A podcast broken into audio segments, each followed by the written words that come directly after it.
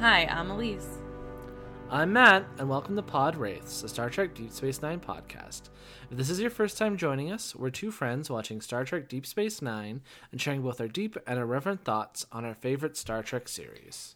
This week we're talking about Season 3, Episode 1, The Search, Part 1, teleplay by Ronald D. Moore and directed by Kim Friedman.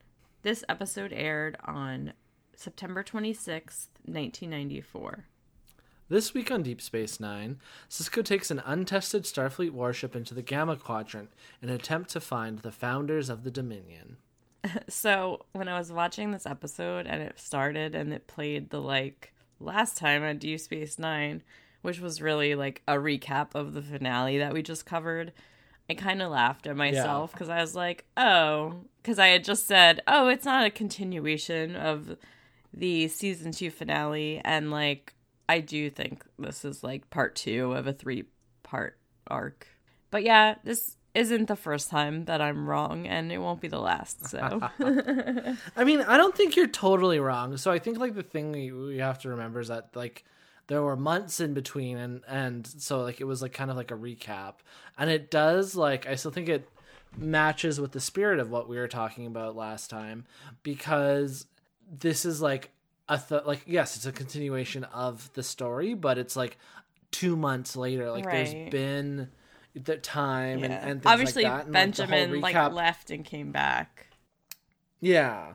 You know what I mean? So it's like obviously like the story continues, but like it is going to continue cuz now like DS9 more readily well we're not like super serialized yet like, you know, modern television or the Sopranos or anything like that. Right.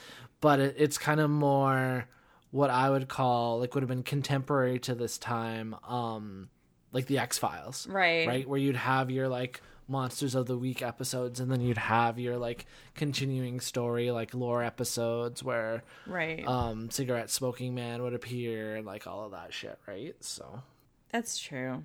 Um but yeah, it's not like at the end of how at the end of this episode it's like okay, obviously it's a to be continued. Like it wasn't that like that or anything. Yeah. Um so the, in this episode we got the Defi- the USS Defiant. Um I remember when I first watched this episode, you and some of our other Star Trek loving friends had asked me how I felt about the Defiant. And like I must not have been paying that much attention to the episode because I was like, and was I supposed to care about that? And like, It's like yeah they got a ship for this episode it's fine. yeah, It's like how silly, like that would have been such a like waste of money and like a set or whatever. Um, but yeah, like I didn't know that I was supposed to be excited about it and like that it was going to be, you know, a permanent fixture. And now I'm someone that has like cloaked defiant earrings. So like it's a big deal. mm-hmm. The other last like initial thing I'll say is because this episode was a two-parter, we got to kind of sit with this what was happening a little bit slower. Um or sorry, we got to like sit with it a little bit longer and it got to play out slower and like I don't remember what happens in part 2, but like I'm really excited to watch it and I just feel like whatever it is that happens like would not have been able to be contained properly in just like a 45 minute episode. Did you want to get into the episode proper We on a mission. That's me quoting Coolio in Fantastic Voyage. Um, yes, let's do it. so the Jem'Hadar are like en route to Deep Space Nine, and our friends are not prepared. But like this whole thing makes no sense to me a little bit because even before we get into like the actual like play by not that we're gonna do a whole play by play, but like into what happened basically like the Jem'Hadar are like coming and they leave to like go do their mission and like who's watching the station like in their absence? Like the whole thing okay makes the jump aren't actually coming though. They didn't they say at one point that they like had two hours or something i feel like Yeah, that was a drill. They were talking about a drill.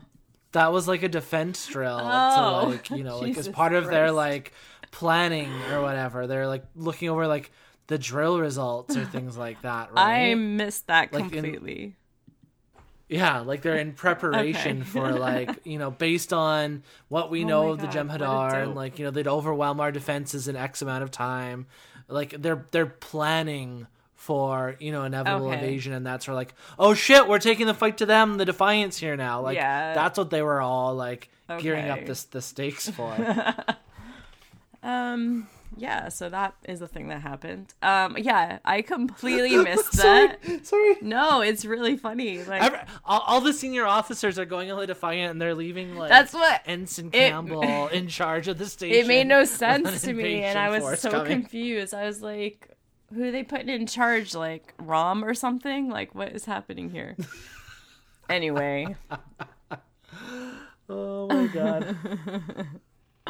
I love when we That's like. why we podcast. yeah, I love like the real time. Like Elise missed uh, like the beginning of the episode, which which I watched twice. Good job. Um, I really liked how they introduced the Defiant. Um, basically, our friends are in the control room area. I don't remember what it's called. Operations. Ops? Ops. we haven't done this podcast in so long that I like forgot all of Star Trek. Um, and they're like, this cloaked ship is coming like out of nowhere. That's creepy. And then they're like, oh wait, it's Sisko. um, I thought that was kind of cute. And they Sisko explains that the Defiant is this like war- prototype warship that was designed to take on the Borg, but that threat died down, aka it moved to a different show. Um, and the sh- but the ship's like not that great because it has too much gunpowder, and O'Brien seems really excited about that. Like he's like, "Oh, it needs to be fixed. I'll do that," and I'm like, "Do it, do it, Doug." That's from Mallrats. I'm very into the quotes today. I've never seen Mallrats. Um, I mean, like, I doubt it holds up, but it's a it's a Ben Affleck movie. um, yeah, and Jason Lee. There's a yeah, and Shannen Doherty, and Stanley actually. Stanley who? Tucci? No, Stan Lee. Yeah, Stanley Tucci. It would be really funny if um, Stanley Tucci was in that movie. Oh, my boy, my boy. no, I know who Stanley I know. is. I- Don't send me hate mail. Um, but my also my boy Michael Rooker is in that film as well. He's great. Um, so I think the idea of having this warship was like a really big deal because previous to now it was just like Melrose Place. It was just like, oh, we're gonna hang out on the station.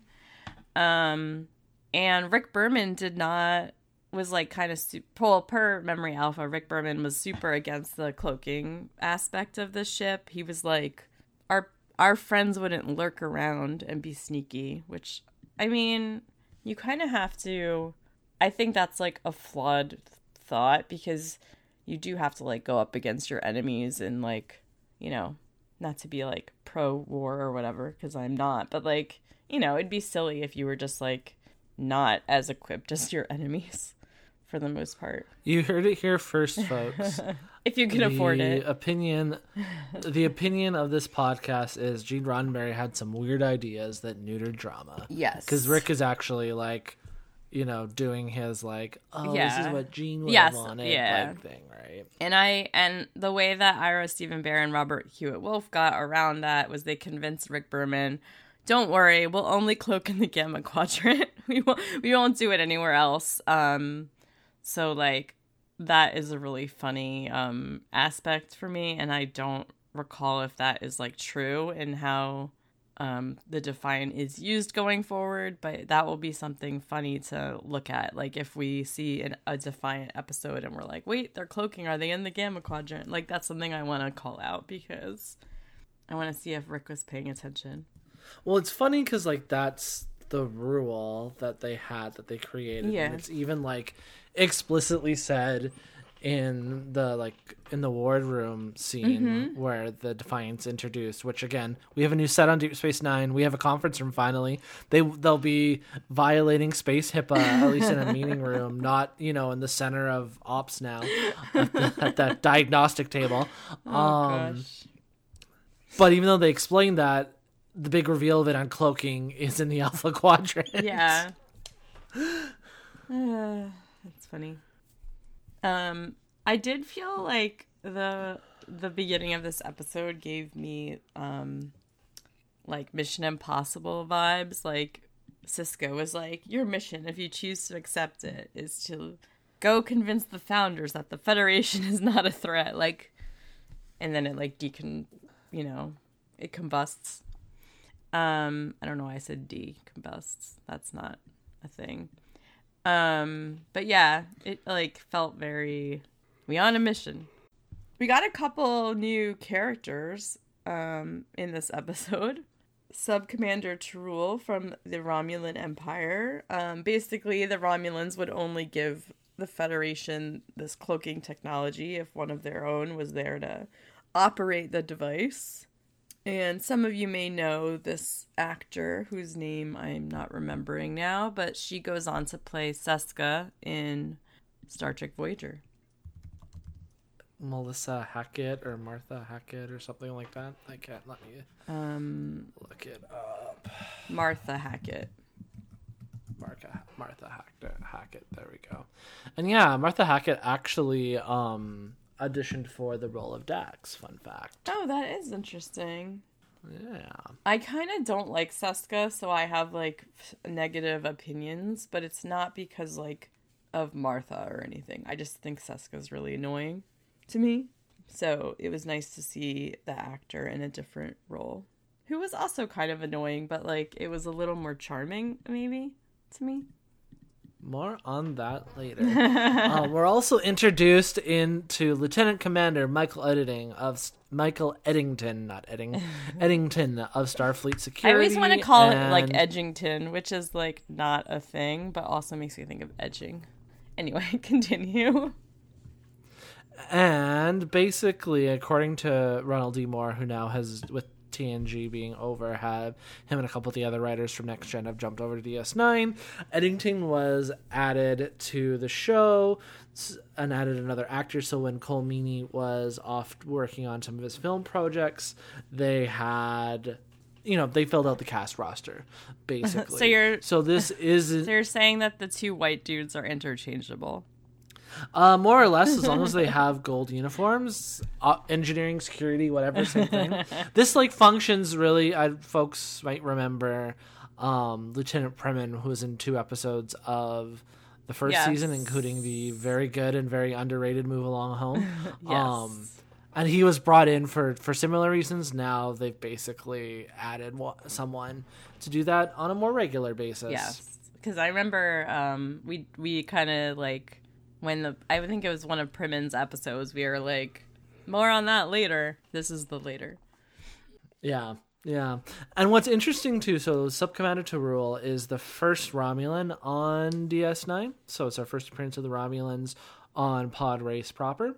And she was also originally conceived as being like a new cast member for the show, but uh, doesn't doesn't stick beyond these these two parters. I guess they, they thought there wasn't enough um story there eventually to use, which is probably why they then cast her as Seska on Voyager.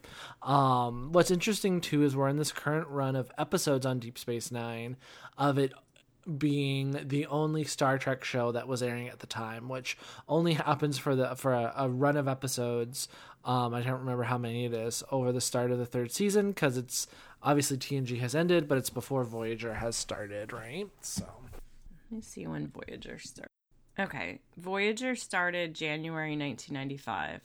So this was like yeah, this would have like yeah. five months before that, four or five months before that. yeah. Cool. How did you feel about Odo in this episode with Michael Eddington coming in? And we we've seen this bubbling for a while where like Starfleet hasn't been super happy with Odo and you know, we it came up again in the the Maquis two parter not that long Right. ago when when Dukat gets stolen. Um, or kidnapped. I should say he's not property. He can't be stolen. He's kidnapped by the Maquis. Um, My bike was stolen. Um, yeah, I really felt that while he was rightfully confused about like the chain of command, that he was kind of a whiny baby to me. Um, like let Sisko at least finish explaining it before you have a meltdown. I don't know. I just think he he Odo is very um sometimes he reminds me of Eeyore um from Winnie the Pooh where he's like just like automatically assumes the worst and is very like woe is me and I this really called out to me. I mean obviously I don't feel that way about I don't know that it's obvious never mind. Um I don't feel that way about his like performance the whole episode. It's just in this scene he's very um I don't know, feeling sorry for himself and jumping to conclusions and I really I really hate that and I did some introspection and I realized that's because that is a quality that I am very prone to and I hate it in myself. So when I see someone on screen, I'm like very irritated about it. Um but yeah. I also found this scene between I guess it was the scene after where it was just Benjamin and Odo alone. I really was bothered by Odo's use of you were just following orders with ref- with regard to Ben bringing um, Eddington on and having them kind of work side by side because I mean I'm sure it does for many people. It brings up the Holocaust for me. And that is not what's happening here. Like if you're gonna use that in regard to maybe Odo's position in the occupation then sure I'm a, little okay with like I'm okay with using that term in that sense but that is literally not what is happening here so I, that phrase really kind of took me out of the episode. Yeah, and it's it's also like not great because like Odo's the the crypto fash like, in the episode anyway. Like you Yeah. know, so yeah. Like I like I get that. Like I think it's like supposed to do the whole like how much like Sisko as like the boss or the manager like advocated with his direct supports like for his staff and like I'm supposed to like it's I understand that it's it's trying to do that sort of thing. Um but like it's yeah, it's not the best way to word it because of its cultural coding, you know, historical coding Yeah. that way, right? So Like I felt like the they were trying. There was a couple things in this episode about, and I'll get into one later. Like li- like actual lines in the episode where I like cringed.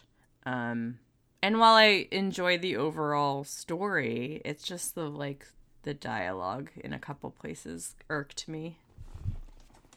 Um, which is probably not like something that I even normally um comment on well when we're doing this podcast, but I don't know if I'm just paying it more attention to it this week. Who knows? so there was a consider there was a deliberate decision and then con- God, I don't know how considerate that'd be over but then like an intentional effort over the course of of this season to make our characters on Deep Space 9 more of a family right? Mm-hmm. I like i think they were the writers rooms wanted to i don't know if it was kind of soften their interactions that that's my words not not theirs. But yeah just i think add a level of, of family and kind of warmthness and like you know dial that up because they thought that that was missing from like the previous two seasons.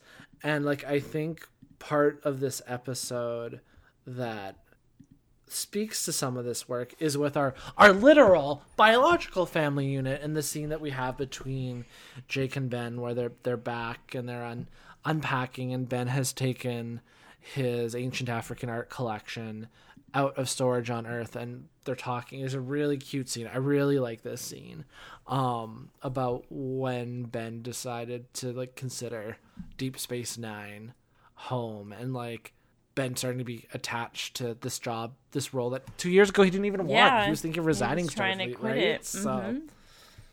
Yeah, it it I I kind of also feel like it speaks to for me, it speaks to the even the writers or the showrunner and all that those people kind of figuring out where the show is going next. Like it like it feels like okay, this is our home now. This is what we're doing. And that it kind of we've lived in this world for well this station for 2 years as like the even the you know, the people making the show and so I like that idea that it's like okay, we're like we've basically found our footing now because I feel like that is true of where we are in the show as well. I don't know if that would have been intentional or not, but it works for me. Yeah, and I like really liked the uh Ben and Dax scene too. Like we've seen versions of this scene before, but like this one felt a little different I, to me. It was just like like Yeah. I agree. Sorry. No, I was just going to agree with you. Like there was a different kind of like warmth there that I felt instead of being told was there. Or like what like you know? Like I don't know. It's hard to hard for me to say at this I point, wonder but, like I wonder if part of it is just like Terry becoming you know like getting more comfortable in this role with yeah, her with her acting that makes sense. Yeah because we've talked before how like her direction and like you know characterization was um wishy washy, I guess. yeah, yeah, yeah. So, I really, I really think blood. I don't know if how much we talked about it at the time, but like I really do feel like Blood Oath was like this kind of turning point of like Deep Space Nine deciding to turn into like some of those kind of roguish characters like you know yeah obviously it's not like a fun episode because it's about you know i know but i love leaving that a job to go so commit murder but like yeah it's so good i like i i feel like also we've seen we've seen benjamin for two seasons now and how he is passionate about his job and he is someone who we've seen that he's someone who likes to do the job rather than give the orders to do the job. So when Dax says that Curzon always felt that way about him, we we have our own proof that that is true. So it's like maybe that also made it more meaningful because like we've seen it. Right. I know we I joked earlier thinking that the Jem'Hadar were coming to the station or not joked. I like missed that that's not actually what was happening, but I still think it's weird that all the top officers on DS9 are going on this mission together, regardless of what the threat level was for what was coming to the station. Because what if something does happen to all of them? Like, like that doesn't make any yeah. sense to me. I mean, I l- enjoy yeah. like, and my friend AJ said this too. Like, he's like, I enjoy seeing all of the characters together, but like, also it doesn't make like logistical sense. And of course, Quark had to be well, there too. It, well, and like, what's interesting is, and it's something that like, again, I don't really think about it often because like, I don't, um, because it doesn't make a lot of sense to me and I just kind of hand wave it away. But like, okay, DS9 is a Bajoran station that is administered by the Federation at the request of the Bajoran government. Mm-hmm. So that's why the staff are integrated, right? Mm-hmm. Like between your Bajoran militia folks and your Starfleet folks. What I have never understood about the Defiant is again I love Kira. She's one of my favorite Star Trek characters of all time. And like you and AJ, I do like seeing them all together. But she's wholly outside like the Starfleet command structure. So why is she on the Defiant? Yeah. Yeah, it's it's very hand wavy just to have all of our group together, which is I something I just have to accept. yeah. And like and it's fine, but yeah. like I think later on this is kind of referenced a bit because there's a a character that joins that like is a Starfleet officer who's the first officer of the Defiant, whereas this season it's kind of like Kira is just assumed to be the first officer of the Defiant as well as Deep Space Nine, which is like a little weird, right. but yeah, yeah, because it doesn't. It's different in that it doesn't have like the chain of command is messy because there are two, essentially two governments involved. Yeah, exactly. Um so yeah, so so Ben asks Quark to join because he knows that the Ferengi have um that Tulaberry wine deal with um the Karemma in the Dominion. So he's like, I want you to hook me up with your uh, contact over there, which I guess makes sense. And it's better to do that in person than to be like, Quark sent me, you know?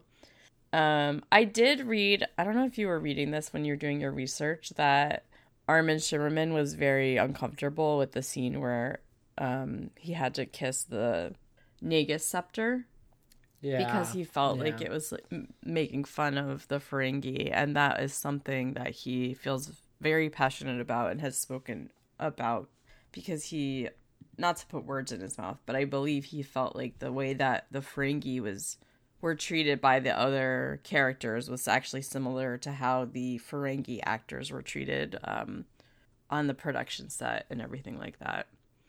So, like as like a joke. Um, I didn't necessarily think that that scene was ne- needed. Um, I do think Quark wouldn't wouldn't he they would have had to come up with a different reason to get Quark there, obviously. But I don't think the fact that they had the scepter was a problem. I think it was more just the kissing part that was weird. Well, and I and I think too, it's I think this was on the the I can't remember where the original quote or the the quote originated from, excuse me. But on the one that's on Memory Alpha, it talks about how Armin felt it was very like un Starfleet and kind of like unprime directive to like do this type of interference, subservience, or like with their like you know government right. and to like go around, you know. He went around Quark, to kind of like, like yeah. Like, they could have like when the Nagus was when when Ben spoke with the Nagus, they could have like conference called Quark in and like if you really want his help, have the Nagus tell him. um, you know. Anyway. I thought it was really fun to see the DS9 crew run a starship, like seeing which part of the ship that they would be that mm-hmm. they were mm-hmm. each responsible for. Like O'Brien was doing tactical and communications, Dax was doing navigation and operations, which I don't know that I mm-hmm. felt like that is the best use of her skills. Um, Kira was doing weapons, and then they had Sub Commander T'Rul doing like some warp stuff. But and you're probably right. They all like from our notes. Matt said it was obviously because of the the cloak technology as well. And then we have Bashir doing Bashir, Bashir things. Um, I mean, obviously he's the, still the chief medical officer. mm-hmm. So, as, right before we enter the Gamma Quadrant, we realize um, Odo is in the airlock and has decided finally to join everybody. Um, he stopped being a little bit of a baby, and now he and his bucket, just a baby. now he and his bucket are rooming with Quark, and Quark was so happy to see him. It was really cute. and then Odo was like super angry and was like very scary and yelly. Um I kind of don't know why he kept his Odo shape for a full 16 hours without sleeping or whatever, but he did. So he was like, "Turn around. I'm about to become goo. Don't watch me."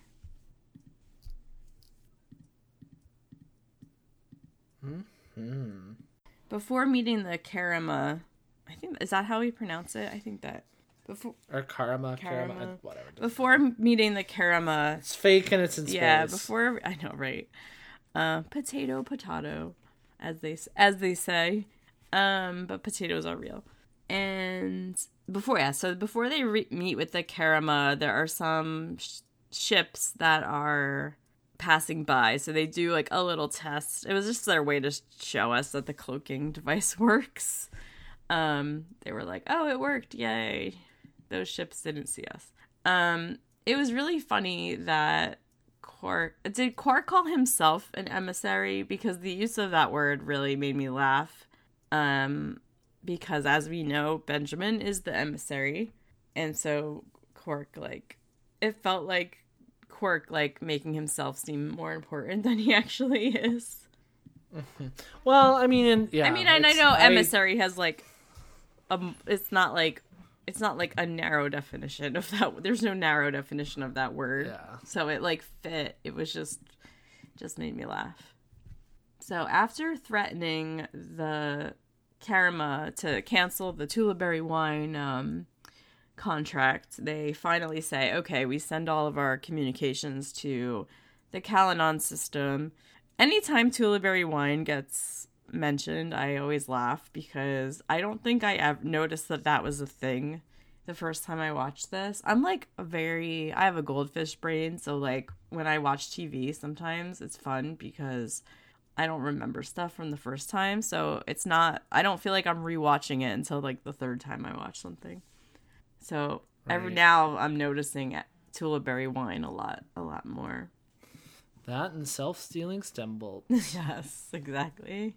Um, so when they look at the map of the Callinon system, Odo like basically has like a mind trip and is getting weird vibes from this place called the Omarion Nebula, which is within the Callinon system.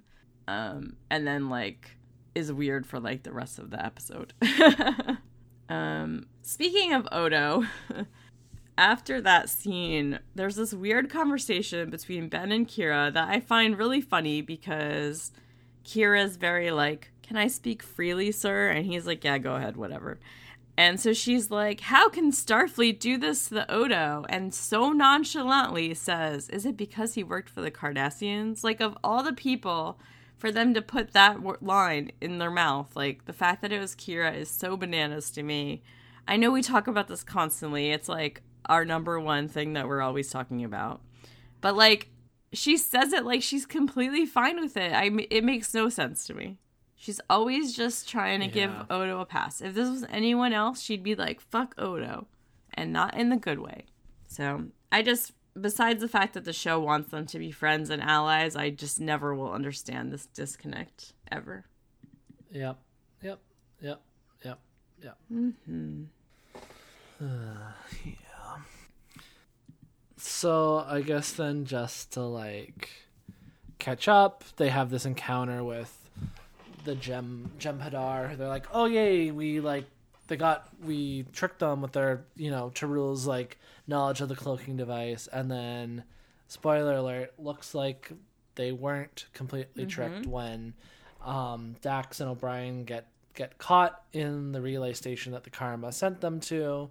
Um, we also get introduced to this idea, and we don't we haven't met them yet, but the Karemma don't know if the founders are even real, the founders of the Dominion. They just know that the Jem'Hadar work for people called the Vorta, and yeah, the ship gets attacked.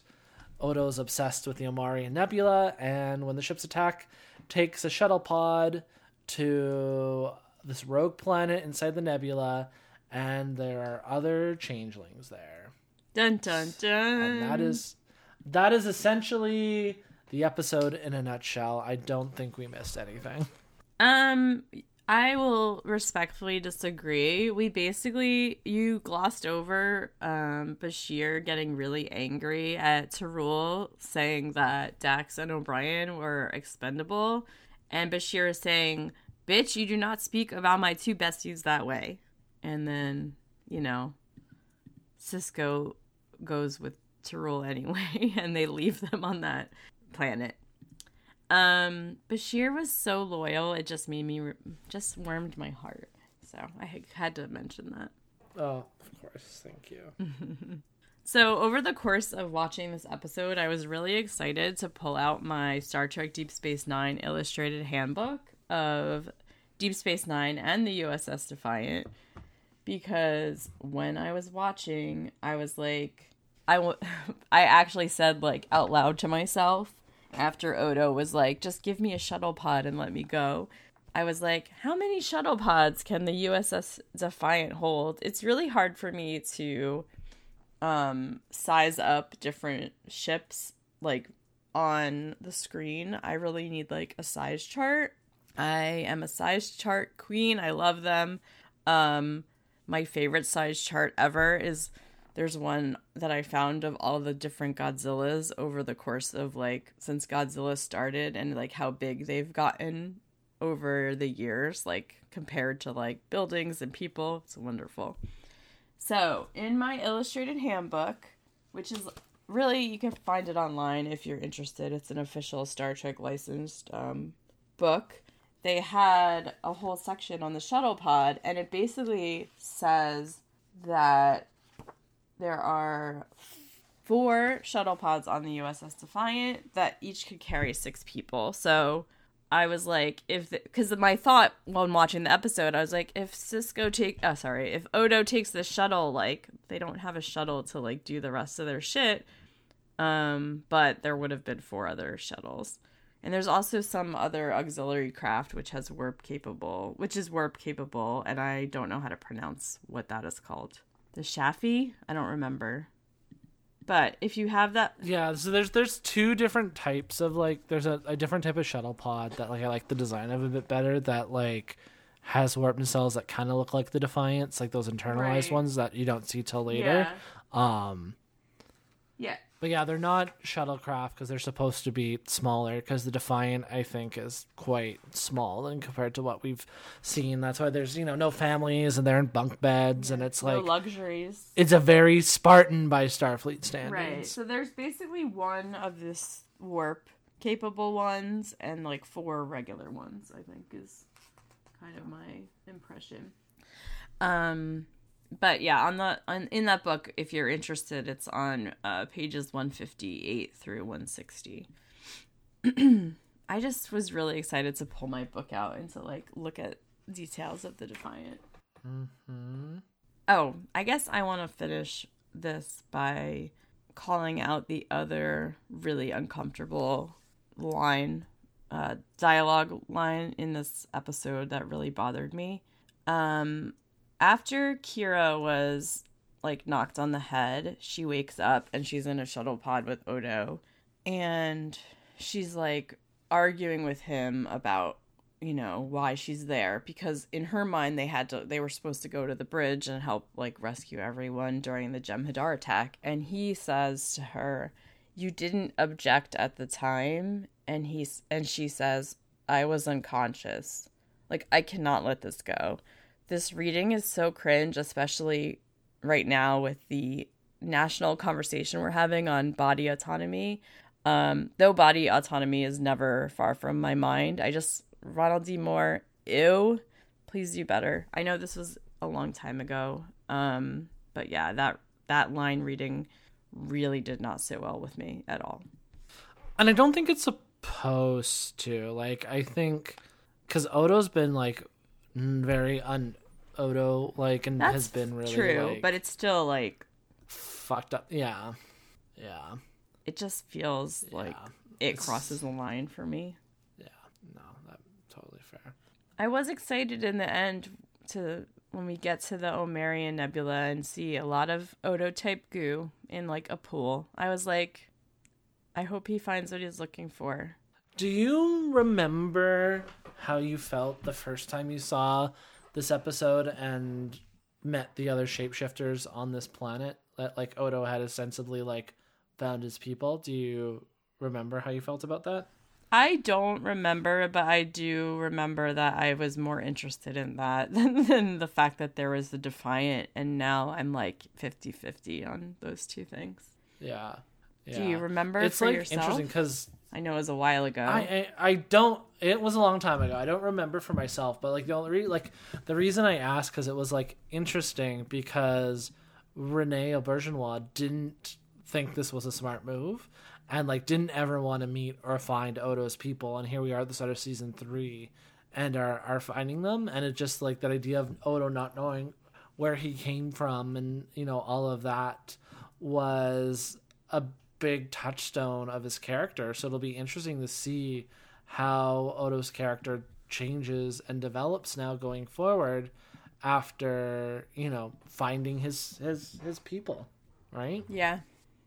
I also like rewatching forgot that it happened so early. Like I know it doesn't feel early, it's the beginning of season 3, but like it feels like I wasn't prepared. Like I forgot that's what happened. And- until he was like, "Oh, the Omarion Nebula." I'm drawn to that place. I forgot. Like I, at that point, I remembered, but like I had forgotten that that happened Yeah. in this episode. Yeah. I think we did it. Yeah. It'll be interesting to see what happens next week. Um, in the meantime, I'm thirsty.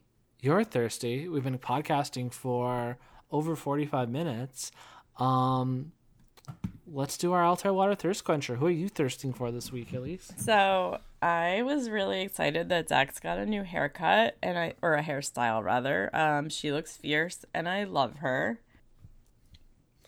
I also love Dax. Don't really love this this haircut, but uh, That's they all fair. they all can't be winners for everyone, Yeah. right? I feel like I should elaborate that I my feelings on her hair are mostly because I literally hated her hair for seasons 1 and 2.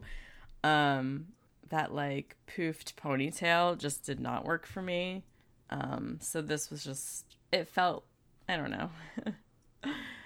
it just felt I mean it was definitely like poofier, but like I just was excited for something new. Um, I also was really excited for two seconds until Odo started yelling at him that Odo had to be roomies with Quark. Um, that was really funny. Um, I would have enjoyed watching a scene of them where Odo was trying to fall asleep and Quark wouldn't stop talking to him. Like that is what I was missing. and Odo was getting so annoyed that the really the only way to make Quark stopped talking was maybe to kiss him. Um, just saying, I would have not been upset if that's where the episode went. I'm sure that that exists in fic. Probably does. on AO3. Um, What about you? uh, just a shout out to Sub Commander T'Rul. Um, Would you say that Yeah, she no. I'm sorry, I could delete it. all right, Elyse, this has been great. We'll see you next week. No, that's I couldn't help myself. I don't know if I've seen enough of her to know that she fair. rules. Just but I had to say uh, the corny joke. I'm sorry. Yeah, no, fair enough. I just, I, I did like the juxtaposition. She's like, "I know who you are. I don't need to make friends," and then leaves. And then Eddington's like, "Well, I'm here to make friends." It's just I felt like, he was like, "I'm here Yeah. to make friends." Wink, wink, Kira, you're hot. Like that's kind of what I thought was happening there, which I Oh don't have baby. Positive feelings about. But it felt of like a. It felt like he was trying to do like a Riker, or something. I don't know. Fair enough. Do you have a nominee for the most Star Trek thing about the episode? Um, nope. Except for the fact that the most, the least thing about the episode is that the first time I watched it, I missed a whole lot of it, and then the third time I just watched it, I still missed a lot. I'm still will never stop laughing about the fact that I missed that they were doing drills at the beginning of this episode. I would I, like, I, I can't even fathom like what what I'm like gonna rewatch the beginning of this episode as soon as we're done with this because I'm like, what the hell was I doing?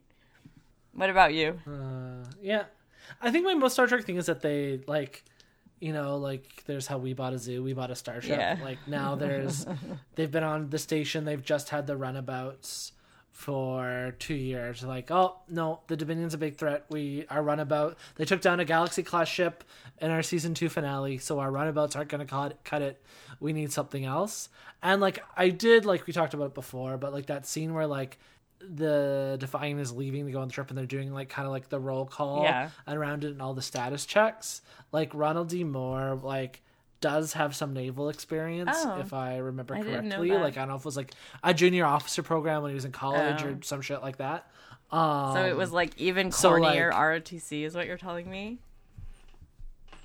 maybe I'm gonna have to look it up. I don't remember. He's like some kind of like naval experience, Right. and so like that's like probably one of his not super huge, but like you see like the episodes that he write where there's any like chance to do kind of like more naval stuff like that, like He's gonna choose to do it. he'll he'll pull from that bag of tricks. That right? makes sense. So, all right. Until next week, Elyse, where can folks find more of you on the internet? Yes, you can find me on Twitter and Letterboxd at Elyse underscore Tendi, E L Y S E underscore T E N D I. And you? Yeah, you can find me on Twitter and Letterboxd as well at, at Hume.